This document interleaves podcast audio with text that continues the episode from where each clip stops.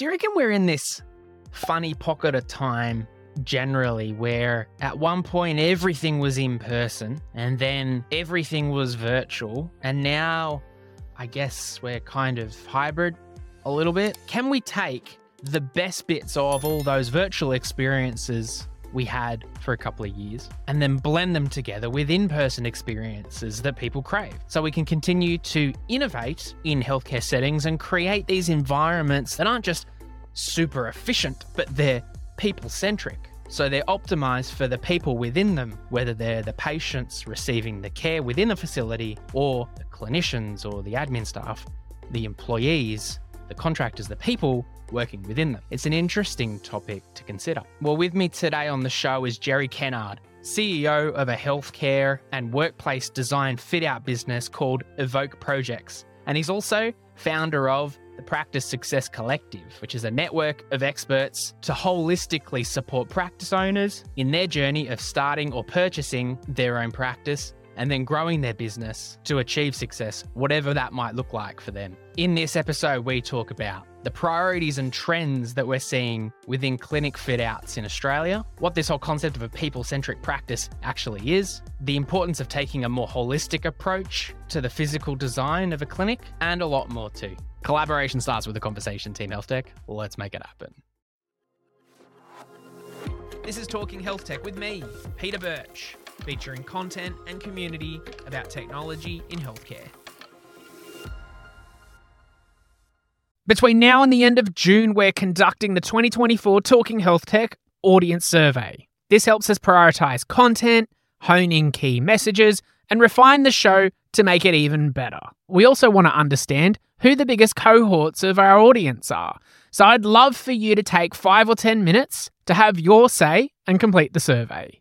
Everyone who completes it goes in the draw to win a share of $1,000 worth of THT Plus membership credits to put towards a membership for yourself as an individual or to help get the word out about your company. The link to complete the survey is in the show notes of this episode or just go to talkinghealthtech.com slash survey. Jerry Kennard, it's been a hot minute since we spoke on the podcast. It's great to have you here on the show again. Thanks for joining, mate. Thank you, Pete. And um, yeah, no, really excited to be back on. It's been a while. Yeah. Well, I, I was looking at the the back catalogue just before we pressed record, and and the last time we had you here on the podcast was in uh, April twenty one, I believe. Okay. Wow. So I yeah. think it was episode one hundred and thirty one, and um, hey. And what are you up to now? Yeah, oh, this will be 300 and, and something. 300 okay. when this gets released, 330, 340. I was going to say there's yeah. been a bit of water under the bridge since then. That's right. That's quite a bit for you. Yeah, yeah. And and and looking back here, it looks like when when we spoke back in April 21, we spoke about the impact of COVID on clinics and the importance of good physical design for practice success. But maybe, you know, and people can go back and listen a bit more about who you are and what you do there, but perhaps give it a bit more context. Context. Tell us um, what you've been up to since we last spoke on the podcast, and, and what's keeping you busy now. Yeah, thinking back to April twenty one, quite a bit. So, you know, it's interesting with COVID. Obviously, it was it was reasonably. I think I'm trying to think April twenty one whether we'd been through how many lockdowns, but I think we're in the midst um, of on and off roundabout. Yeah, yeah, yeah. And um, I think everyone was in a bit of a quandary as to what that meant for the physical space, what that meant long term. I don't know about you, but when COVID hit, you sort of thought, oh, six months we'll be out of this. And, um, you know, two years in, three years in, we're still I'll have to find. I'll have to find the picture. But we were in the office, and there's a post-it note where we all wrote our guesses of how long it is until we come back. okay. And mine, I was at the top. I said two weeks until we come back. So um, I, I, got that a little wrong. The ultimate optimist. Someone, did, yeah, someone yeah, did say 12 months on that, and I'm like, well, yo, you're, yo, what do you mean? But, uh, Come on, you pessimist. Yeah, Get yeah. anyway, here we are. Yeah. So I mean, thinking back to then, it was very early days. Um, there was a lot of temporary measures, I would say, put in place more just to protect staff. And obviously, we didn't know what the long term was. We didn't hardly even knew what the disease was um, and the repercussions.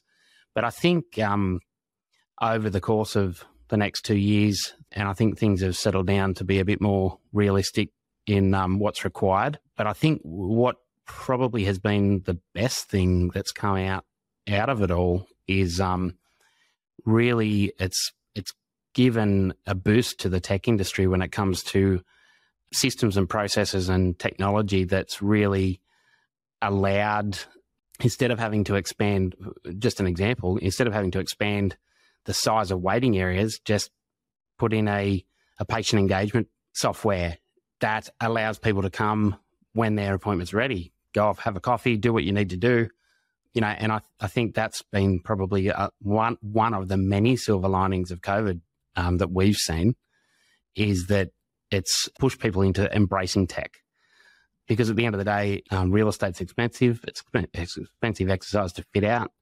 Why inflate the amount of space you need when there's technology that can help you be more efficient in the way you run your practice? You know, and people often say to us, like, what's the big deal about you do fit outs? Where's technology in that? It really works. It's hand in hand. And there's so much when it comes to the efficient running of a practice from a spatial perspective, but also the technology piece is absolutely crucial. Absolutely. It's it's funny because you think of that example that you gave about a uh, instead of increasing the size of your waiting room, how can you have a patient engagement tool to so I guess getting people to do some things in like outside of the clinic. Is that what you mean? And um, like, yeah, yeah. So there's two aspects to that. Um, you either have it uh, on an app on your phone. I don't know if you've been to a, a GP and used HotDoc, but that's that's a good example. And secondly, if you're not an app user on your phone, you can when you actually enter the clinic, most people will have a concierge type login to use the the app in the clinic and you know from from our perspective i think it's the, it is the way forward. We need to be seeing less of these big long reception deaths and more of the concierge feel. You know it should be like a, a the ultimate in customer experience. You know the patient experience should who doesn't like a valet experience when it comes to feeling a bit special? Do you i'm interested too like the the, the clinics that you work with and doing fit outs when i think of say your gp clinics around Australia, there's certainly different demographics, those that would be in areas that might be predominantly bulk billing and try and get through as many patients as possible. And they might be optimized for efficiency versus those that might be in more affluent areas that might be optimizing more for providing that kind of valet or concierge type service are you finding that it's very much it's either one or the other or are there a bit of a mix of everything now no, interesting question. I would say that it's probably got a lot. Okay, the finishes of a practice are very much determined by the target market and the demographic. Um, when it comes to the look and feel and the, and that emotional journey of, well, when I say emotional journey, the environmental fin- how far you go with cost definitely plays a part. But when it comes to technology and, and embracing things like you know concierge um, logins and and patient waiting, patient engagement. I think, to be honest, it's across the board because practices, it, it's improving the way practices operate, whether they're in a fast paced environment or whether they're in a, a higher socioeconomic environment where people want more personalized service. To me, and I think to the general public, that personalized service is potentially through an app anyway. Um, so I think whichever side of the fence you're on, or which wherever you are on the social demographic scale, I think the requirement for that type of technology is the same. So to answer, that's probably a long way to answer your question, but to answer your question, I don't think there's a lot between them. It's probably more in the finishes and the and the level of specification of the actual design of hmm. the practice. Yeah, okay. The Talking Health Tech podcast has evolved a lot over the years all based on audience feedback. Now I need your help.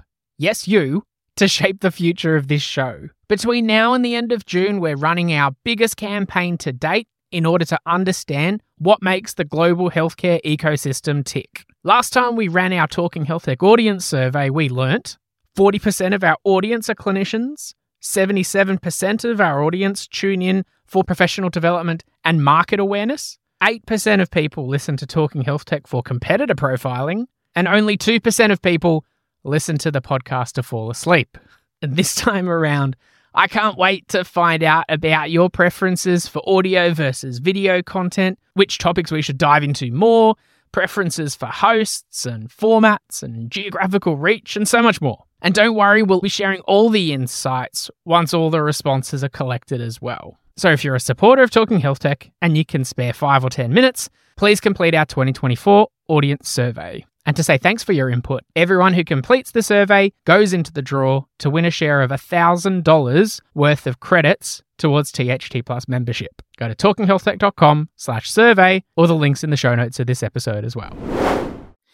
Um, look, and, and I look at what you've been doing since we last spoke as well, just generally. There's, of course, the stuff with Evoke, but uh, the Practice Success Collective, I've seen a lot about about that recently, and that's been keeping you busy. What What's that all about? Yes. Yeah, I think I'm a glutton for punishment on that one. um, what started off as a bit of a, um, I think, again, that was another silver lining of COVID for me and for our team. You know, what came out of COVID was, hey, let's do something together with some other collaborating businesses that service the industry. Due to the COVID sort of situation, we went, hey, let's do something. Let's give back to the community. Let's, you know, provide something a bit educational. Um, has turned into quite the the education piece when it comes to online summits. So we now are doing five online summits a year. Five of them. I thought I was going Yeah. pretty hard with four, but I okay. know. That's why I said glutton for punishment. Yeah, Um, right. So we're kicking off at the end of this month with a a startup summit, which is non-specific to any speciality. So there's there's certain things when you're starting a clinic, when it comes to accounting, legal structure, you know, marketing strategy, through to location strategy with your property and finance. You know, there's certain aspects that are, I wouldn't say completely generic, but they're valid for for all specialities whether you're a specialist or whether you're a GP or a dental clinic um, wanting to open up. So that's that's aimed at aspiring practice owners. So the oncoming generation, if you like, of practice owners doesn't mean that you have to be young to be have your first practice. Not at all. You know, and I suppose the whole purpose behind Practice Success Collective and why we started it was was really to give aspiring practice owners and existing practice owners um, access to a talent pool of experts that they need in order to start, grow, and succeed in their business. We often laugh about it. It's the cradle to the grave concept. Start with the end in mind, begin with the end in mind. Where do you want to be in 10, 20 years? And what success look like for you as a, an aspiring practice owner or a practice owner? And how can we help you get there? You know, and I've, I've got a lot of, I'm very grateful for the, the team of advisors and experts that have come on board the Practice Success Collective, because obviously we couldn't do it without them all. And yeah, so the first one is a startup, and then we have four growth summits through the year, and they're very specific. So there's a GP summit, there'll be a dental summit, a specialist summit, and a veterinary summit. Oh, cool. So yeah, so yeah, a lot in the pipeline. 2023 is going to be huge for us for Practice Success Collective. Yeah, and and obviously there's experts that are very um, keen on one or two of those specific avenues, and it really comes down to who can add the most value for our mutual client base. Interesting. I think it's great too. I mean, you know, when you're coming from the perspective of uh, an organization that does fit outs, as you say, but you place a lot of emphasis both on the technology side, but now you're, you know, with the whole practice success collective, it's about the the entirety of, of running the practice. It sounds like you've got this very holistic approach to to doing things. That must be important. Yeah, absolutely. Yeah, and look, I think that comes back to actually we were, we were discussing this very topic at our offsite strategy with the leadership team this year, and we, we were going, well, you know, what is our why? What why do why does Evoke exist? And to be honest, yes, it is about improving the well-being of occupants in the physical space through design and fit out, but it's actually now bigger than that. Like it's about how can we help practice owners succeed? And we just as Evoke, we only we play one part in that process one part in that path to success.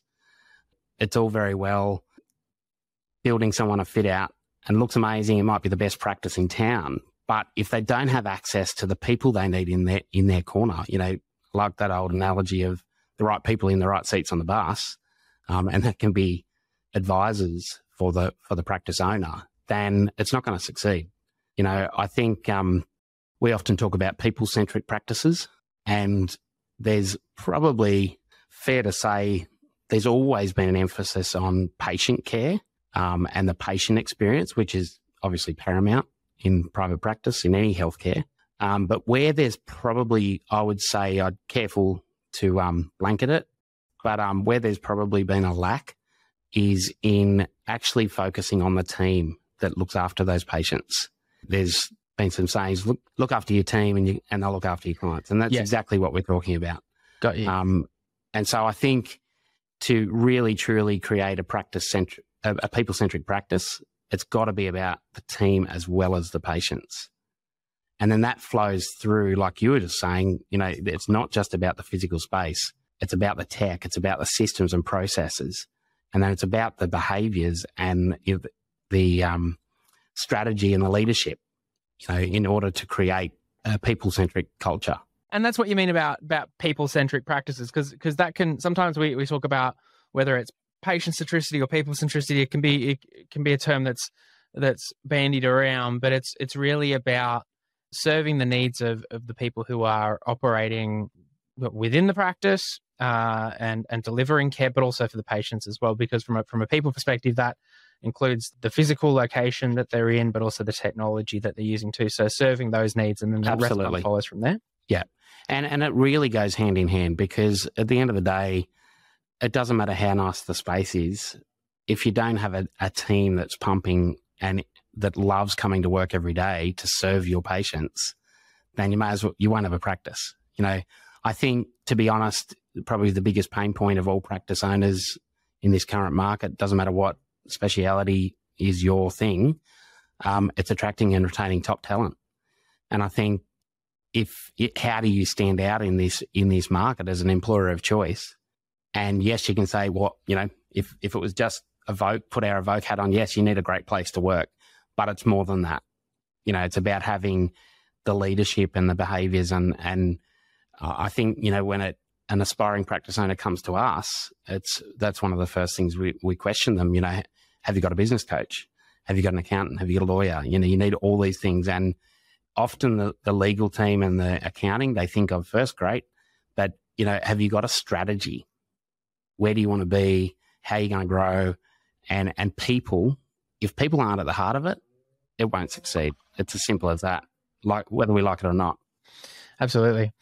Thinking then back to the, the, the physical presence for a second, and you know, talking about that there, there might be clinic owners or those in, in a in a practice setting that might be looking at well what does it mean in a in a current environment where um, potentially some patient care or some engagement might happen virtually and then some in person? And i know organizations with with corporate offices and like everyone's facing similar kind of questions. Like are there any examples of whether it's optimizations or clever use of space or things that are kind of on trend, whatever it might be within a, particularly within a clinic setting that, that you're seeing that that are making a physical space best contribute to success of a practice. Yeah. So you, I suppose what you're really saying is now we live in a hybrid world. How do you bring it all together between tech and you know in person patient care? Um, and and great question. I think it opens up that whole topic around mass personalization as well. You know, are we? We can't just anymore it's it's not good enough anymore to just take it for granted that people want in person. I mean, it's it's one of those things that it's about understanding your market and your demographic and what works best for them, um, and then being able to offer the the ultimate solution. And so, if that is including technology, which I think we're going to see more and more of, are the clinics set up with the infrastructure to actually facilitate that in the best way possible? you know, when it comes to video conferencing, when it comes to having those spaces. And, and that then, I think, to answer your question, comes down to if you're, if, if you're seeing patients on a regular basis via technology, it, what's the point of taking up a huge clinic a huge space for a, a consult room just to do technology. So I think where we're seeing it go is that we'll see more of these smaller spaces, a mix of spaces that gives flexibility. Um, and rather than rather than having you know designated consult rooms just to the one doctor per se, it, it's a it is a shift, and it's a shift in thinking and a shift in culture. But I think it is the way forward from my own experience then as well sometimes it can feel it can feel really hard when you think of a physical space where you know there could be a clinic owner who's like well you know i'm setting up my waiting room i want to make sure it's clean and tidy or you know a consult room and i've got to optimize for space and i don't know i'll put this lounge here i reckon it looks pretty good it can feel very subjective or you know the it's a, lot based on but you know a lot of us are scientific or kind of factual people have you got any like hard and far, like whether it's rules or principles or kind of guiding lights that perhaps you use that are more than just you know this is what Jerry reckons might look pretty good in your in your clinic. Yeah, no, good question because um, and I think that comes back to when you're looking at design principles and looking at different, I, I, suppose you might call it methodologies when it comes to how to design the practice. And probably the first thing to understand is there's obviously spatial design, and which is the, probably probably the, the focus of most design companies. How do we get the space to be functional, and that's absolutely important. Um, and how to get it to be the most efficient and what it, have, what have you. But the second part of of design that we spend a lot of we put a lot of emphasis on is the environmental design of the practice or the and or the emotional design of the practice. So when I when I call it, talk about emotional design, we're talking about the emotional journey that every human's on as they enter that practice, whether it be the team or whether it be a patient. We're all on an emotional journey. Now, obviously, it's probably more emotional for the for the patient, normally speaking, but you know, our, our surroundings have a huge impact on us as humans, and there's nothing we can do or or say to change that. You look at environment from the perspective of a plant, for instance you can't expect a plant to grow in poor conditions. It's the same for us. And even the toughest of us, the environment that we live, work, or play in has a huge impact. And getting, I think, the reason I say all that is getting back to your question around is there any standards? Is there any proven strategies? Um, one that we, our, our design team embrace is the Well Institute, um, Well Building Institute framework. So it's a standard, as in it's a standard around looking at it holistically on how can spaces improve the well-being of the occupants. And, and it, look, it's not just about the physical space. So the standard looks at there's like ten key concepts within the standard. You know, they include air, water, um, nourishment, light.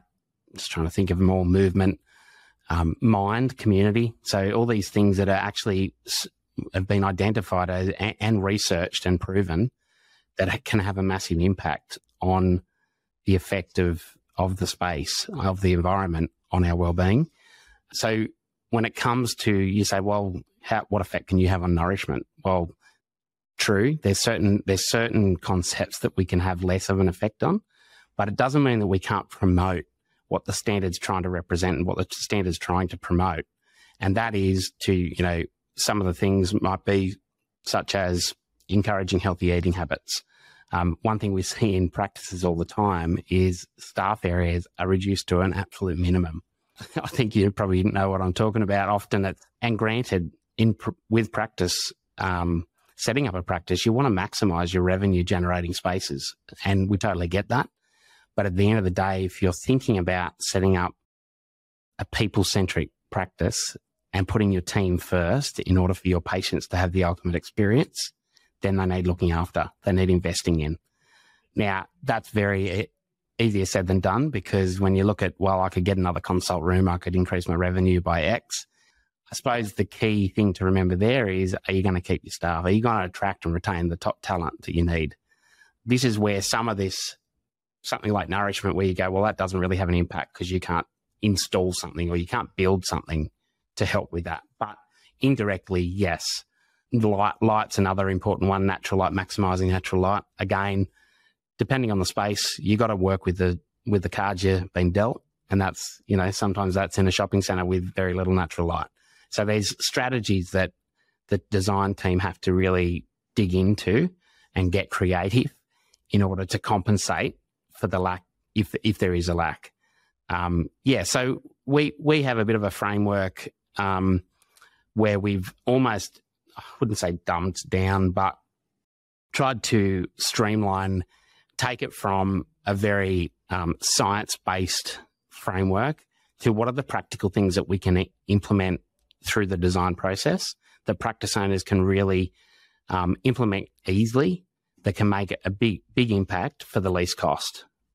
You know, there's there's certain aspects to it in the standard that could cost a lot, and obviously that's not going to be for everyone. But having said that, we always say, look, there's there's strategies that you can implement.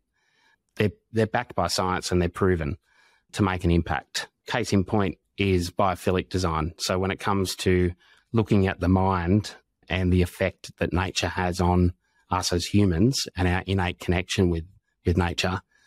And, and that's a simple thing that can be done at no extra cost to, and it has a huge impact on that whole emotional aspect of design. Well, yeah, like you know, back to the point around that you mentioned too about can you can you carve out three quarters of the tea room to then you know create another consult room or a nurse you know um you know consult room, and on paper that sounds great. You could see X amount more of patients and bring in a whatever, but man, I know from my own experience working in clinics and and the the the amount of conversations I had in the lunchroom and the and the, the, the time that you spend in there, and you need the the breakout area, and in the smaller clinics where they didn't have that kind of stuff. It has an impact, and you've got a lot of people who are non-clinical often in a in, in a, in a but even the clinical people, if they've not got a, a place to fall back to um, by trying to over overreach, uh, you you'll end up absolutely. Um, and you know, I think it's fair to say, and I think everyone that's probably listening to this podcast, we're in industry. We're talking about industries where people are working long hours. People are putting in a lot of hard work there's a shortage of staff, shortage of team. So in the time, the breaks they do have, we need to maximize the rebound and the re-energization of the team in that short time space of time they've got. You know, and again, natural light's not always available, but there's ways to compensate for things like that. Yeah, interesting. Well, I'm sure that'll give uh, a lot of people, you know, in the clinic owners that even practice managers working within facilities, looking at how they might, you know, make those transformational changes or even little small tweaks around the site. And no doubt there'll be resources available through Evoke that they can can access and have Absolutely. a look at through, which yep. we'll put on the show notes of this episode. But lastly, Jerry, what's going to keep you busy between now and when we we next catch up on the podcast? What's, uh, what's, on, the, what's on the horizon? I think with practice success, I won't be exactly looking for stuff to do.